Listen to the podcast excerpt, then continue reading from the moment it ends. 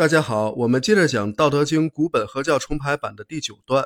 今天讲这段话的第二句：“上德无为而无以为也，上人为之而无以为也，上义为之而有以为也，上礼为之而莫之应也，则攘臂而扔之。”这句话看起来有点像绕口令。老子想说明什么呢？在这句话中，老子提到了上德、上仁、上义和上礼。按照上一句所讲的，德分上下，那么仁义礼也可以分为上下。不过，下仁、下义和下礼与下德一样，其结果定然也是无仁、无义和无礼。所以，老子没有花费笔墨去探讨那些毫无价值的下德、下仁、下义和下礼，而只是针对上德、上仁、上义和上礼做了一番对比。我们首先来看这个上德，上德是什么情况呢？上德是无为而无以为，这是什么意思呢？说上德无为。这是《道德经》第一次提到无为的概念。什么叫无为？无为并不是什么都不做，它的意思其实是不刻意而为。什么叫刻意？有些人不理解这个刻意，我们可以查词典。刻意的意思就是用尽心思，也可以解释为故意、特意，总之就是非自然的，有人为的因素在里边。那么不刻意而为，也就是不用尽心思的行为，不是故意的行为，或者说是自然而然的行为，这就是无为的意思。古今学者对无为的解释多种多样，有的简单的解释为自己不做事，让一切自然发生，那就真成了什么都不做了，这就将老子的思想引入到消极被动的一面去了。有些又过于复杂化了，过度解读的情况非常普遍，其中附会了很多诸如不轻举妄动、不自私自利、不侵犯他人，还有自己不为，让他人去为，领导应无为，而民众需有为等等脱离《道德经》本意的理解。但实际上，无为的含义既不是表面上的不做，也没有那么复杂。他和老子一贯的无执思想是一致的。老子在后边的第十八段写道：“圣人无为，故无败；无执，故无失。”这可以很好的说明，无为就是无执的近义词。所以，无为就是不刻意而为，就是不强作妄为，就是不固执任性的意思。那些都是要用尽心思去做的故意行为。人们不刻意而为，就不会勉强自己和他人去接受违背自然的观念，也不会让自己和他人执着于某种人为设定的价值观，于是就不能强迫自己和他人去做违背自然的事儿了。所以，上德无为，上等之德不刻意而为。那么，在上德无为之后，紧接着就是而无以为也。这个无以为是什么意思？在无为之间又加了一个以字。其实这个以字表示的是结果，无以为指的就是没有为这个结果。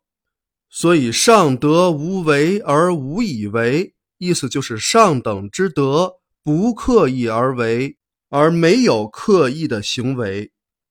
既然上等之德不刻意而为，那么自然就不会有什么刻意的行为了，这是顺理成章的事儿。其中无为是过程，无以为是结果，无为的过程导致了无以为的结果，这也是上德不德的原理。上等之德不去讲求德，因为他不想刻意讲德，刻意为德。无为正是关键所在，所以说上德从过程到结果都是那么的自然而然，从不刻意执着。这就是上德。那么上人呢？上人为之而无以为，这和上德就有一些区别了。上德是无为，而上人是为之。这个为之为的是什么呢？其实为的就是讲求仁爱这件事儿。上人嘛，他想要为人，看来上人者做不到无为，他还是要为人的。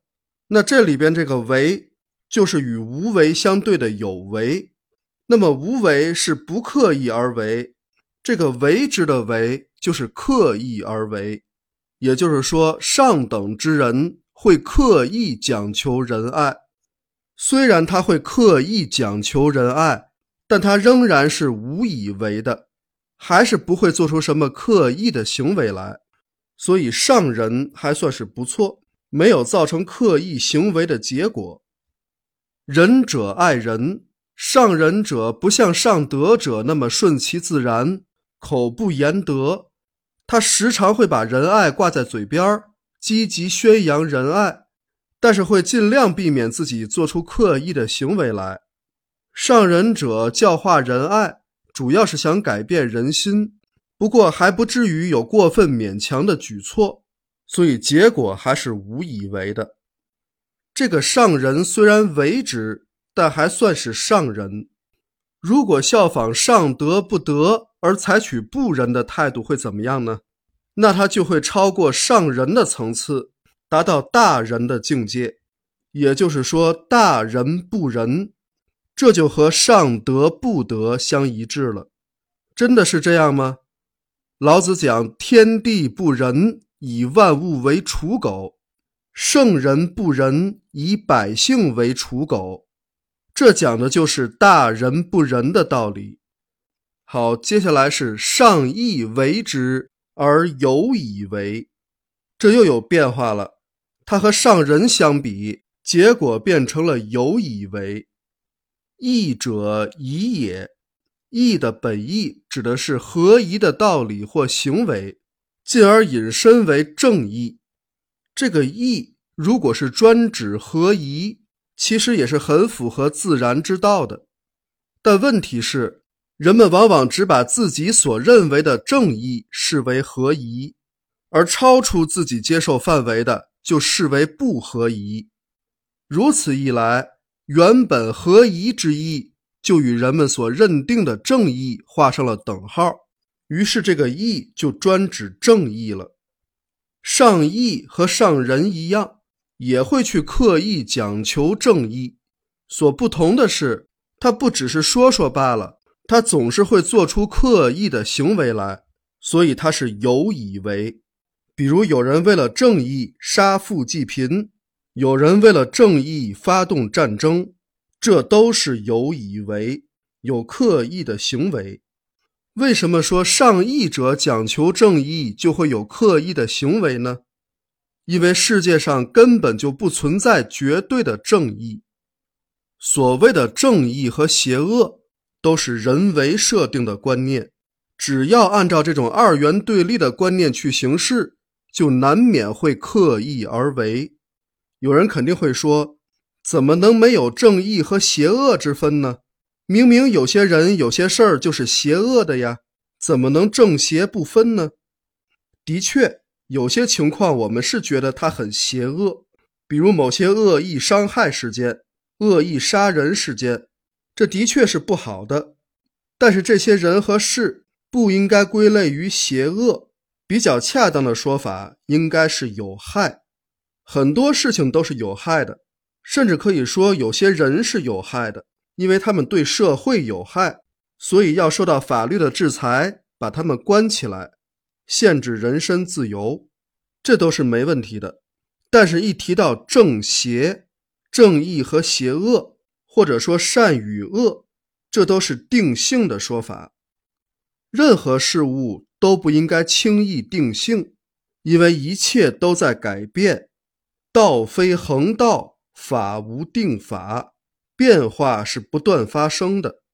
有些人和事在当下来看，的确是有害的。但不意味着它必然是邪恶的，没有人天生就是邪恶的，也没有人天生是正义的，一切都在改变。有人可能今天做了对社会有害的事，明天又做了对社会有益的事，或者有些人经常做对社会有益的事，偶尔也做一些对社会有害的事。那如何来评判这个人呢？能用简单的正义和邪恶来评价吗？显然是不能，因为人是非常复杂的，很难简单定性。我们只能客观地说，他做了哪些对社会有害的事，做了哪些对社会有益的事，仅此而已。另外，正义和邪恶往往会带有人们的偏见，因为每个人看问题的角度不同。或者每个民族、每个国家看问题的角度也不同，都是站在自己的角度、自己的立场去看问题，这样就会出现你认为是正义的，对方却认为是邪恶；你认为是邪恶的，而对方却认为是正义。这种情况比比皆是，这里就不多说了。所以，所谓正义和邪恶，既不准确又不客观。尽量不要用这样的词汇，可以用利害来说明。说到义，最典型的就是关公了。义气千秋美名扬，关于他的故事有很多，其中最能体现关公之义的，就是华容道义释曹操这一桩。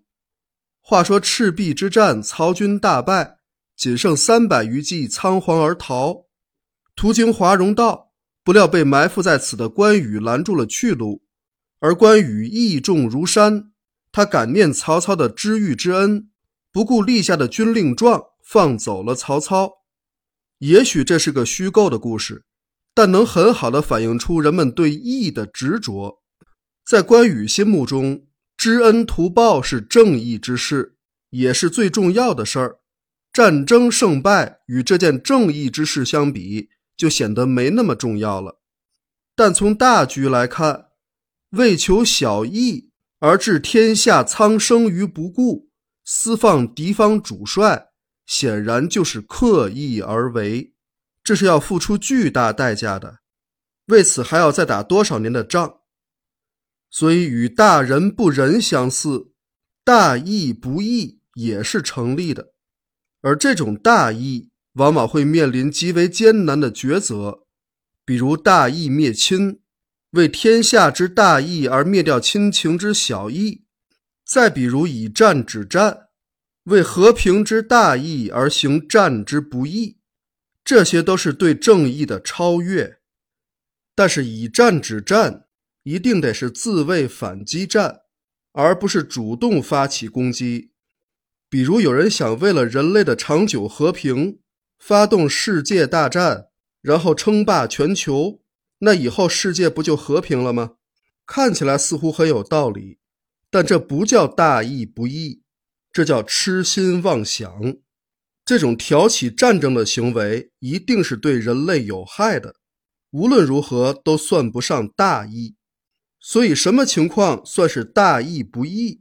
什么情况是大仁不仁？这是需要有分辨力的。那么上礼是什么情况？我们下一次再讲。感谢大家的收听，我们下一讲再见。